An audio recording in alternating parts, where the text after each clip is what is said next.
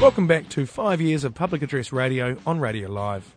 Some of the most interesting interviews come from the places you least expect, such as this one with American born Perrin Rowland, who last year produced a fascinating book on the history of dining out in New Zealand. The biggest myth you dispel uh, is that there were no restaurants in New Zealand before 1961, which is when the licensing laws changed, Sure. wasn't it? But you've got restaurants going back in here as far as the ni- 1870s and, be- and before 1860s, 1860s. And the, the, I mean, far from the meat and three veg that seemed to dominate at least our perception of, of restaurants um, throughout that time, we had some amazing fare, didn't we, on offer? Very, very French, very continental, very international. Talk us through the development of, of, of the New Zealand restaurant uh, briefly, and, and for those Um, well, the restaurant was imported like colonialism. So, with colonial arrivals, they brought concepts of the restaurant with them. So, there was real no development like there was in France. Because from France, the restaurant was initially a soup, and then it developed into this very complicated business.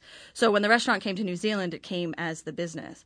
Um, the historical record in New Zealand tends to start around 1840, but I wouldn't be surprised to find documents in Russell that have restaurants in the 1830s. This was really unusual because there weren't that many restaurants outside of Paris before the sort of late 19th century. So this is showing that actually New Zealand is extraordinarily modern and well connected. That concept continues up into the 20th century.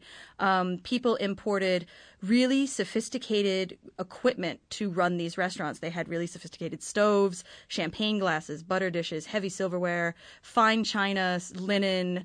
The, I mean, to run a restaurant, you need more than just customers. You need, you know, paper printers, candlestick makers, launderers, butchers. I mean, you need a whole industry behind you in order to set this up. So restaurants are really a sign of an urban, a, level of urban development in New Zealand. So let's, let, let's whip through what happened um, in the, the Depression. There was the, the Wowsers that were trying to stop people drinking, the temperance movement, all this sort of stuff, prohibition.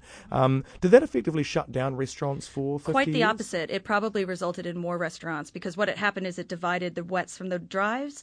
And so the wets needed a place to dine out and sort of smuggle booze under their s- shirts and their sleeves and in their handbags. And the drives needed to sort of eat out away from everybody else's drinking. So you saw the development of vegetarian restaurants, all these fads, these um, vegetarian restaurants, how That's to like run South- while eating, yeah. raw fruit diets, um, muscle men diet places, um, as well as da- dainty tea rooms. Dainty food was very popular. And these were real restaurants. It's hard to conceive now that a tea room is a restaurant, but they were thought of and described and shared as restaurants. I was going to say it's not hard to conceive of the fact they might have raw food um, restaurants and um, dainty food restaurants. I know, it's like LA. that. That's just like now, isn't it? Really? Um, Little molecular gastronomy in the 1930s.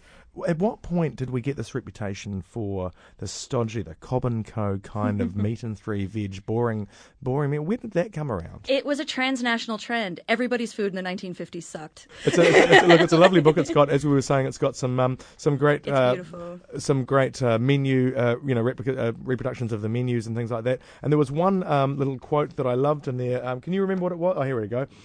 Mixing champagne and cocktails in cabaret cuddle cubicles. A Respectable restaurant by day, the Dixieland morphed into a temple of jazz at night for Auckland's frivolous flappers and effeminate nincompoops. uh, that's from the New Zealand Truth, 1926. Sounds like they haven't changed much over the years. That, they're that still paper. censoring, aren't they? We're never short of a quirky story or two here at Public Address Radio, such as the time our producer and sometime reporter, Tom Watts, went to his local cat show. My interest in cat shows was piqued when I saw my friend Kate using her cordless drill. I asked her where she got it from, and she told me that her cat won it for her in a competitive cat show. So I went in search of the mystical local cat show and happened across the Cats Incorporated ninth birthday party show. My name's Marianne Cowan. I'm from Hamilton, New Zealand, and this is Portrait Jewel of the Nile. Do you have other cats, or is this, is this the one cat? No, no, no. We um, we breed. This has been our fifth year breeding, so we have quite a few at home. We have a few um, desexed cats, which are just our um, pets, house pets, basically. Um, some of them are retired. We actually breed totally in our house. We don't have it outside cages or anything like most breeders do. We only have three breeding queens, that's three females, and one tomcat. So we do it totally for the love of cats. It's a bit of a madhouse sometimes, but yeah, lots of fun. And because there are points and prestige at stake, the person judging has to be a real expert. Okay, I'm Sandy Mackay. I'm the Director of Judges for Cats Incorporated. Uh, I've been judging for both Cats Incorporated and the New Zealand Cat Fancy since 1986. So you, you, you were a breeder of cats. Yes. Um, what did you breed? Well, I've been breeding since 1976 and I have bred Persians, exotics, Himalayans, British, Scottish fold, long hair fold. And do you have a favourite cat? Black Persian. Black Persian. Does that mean when you're when you're judging black Persians, you're kind of more likely to kind of maybe sneak them I am in? inclined to be harder. How does that work? Inclined to be harder because um, on the well, the Persian exotic and Himalayan are all on the same breed type, and I'm inclined to be a little bit harder in the breed I breed. Here today, judging, that goes right out of your head. Your colour preference, your breed preference doesn't even enter your head. You pull the cat out, and your fingers tell you the good points and the bad points as you judge it. I mean, I do not like red cats. Many a time I put red cats best in show because they've happened to fit the standard the best on the day of what had been presented. How does one become a a a judger of cats? You've got to breed for five years, then you have to go and feel every breed. Not just the good ones you see at a show. You go around catteries and you feel from the all of the faults for that breed right the way through. And then you go on the floor and you go through the process. After seeing the tragedy associated with natural and man made disasters, it's nice to see that life can eventually sometimes return to normal, while the memories of the past remain, as I found out when I visited Banda Aceh in Indonesia to investigate life five years on from the Boxing Day tsunami. Aceh has their own beauty.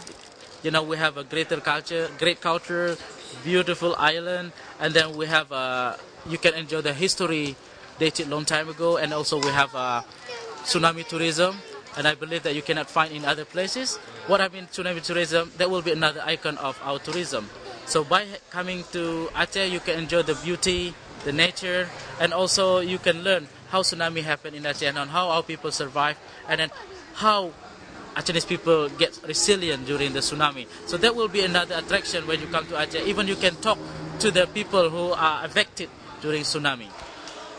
You know, uh, tragedy has brought a significant impact to Aceh people. You know, it's very it's very hard to tell that uh, many people lost their member of families. You know, today we still experience the tragedy. For example, there is there still our member of family, you know, feeling the the missing of their family's member. In Banda Aceh, in fact, it's hard to find anyone who wasn't affected by the tsunami. One person who knows that feeling more than most is Totok, a local tour operator. My name Toto from Banda. Yeah, before tsunami we have a travel agent also. But when tsunami came, everything was gone. My son, uh, my daughter, yeah, we left two, me and my wife all, uh, only. And then my office also broken. Everything was lost. So with uh, Many people say, um, I think even you said, uh, when you look at Banda Aceh now, it's better than it was before. You know, there's new roads, big airport. But you lost your children. Many people lost their children. Is that pain still there in, in Banda Aceh? Uh, yeah, there was maybe one year or two year after tsunami, they lost the spirit of life. You show that. But after that, many visitor, uh, many volunteer from overseas come to build yeah, capacity building some of them and then they rebuild the houses they build uh, they, they build the road or something like that and Banda Aceh looks nice city and then so many of them just can make uh, the spirit of life spirit of uh, how to how to go the future After the break, more of the best of five years of public address radio.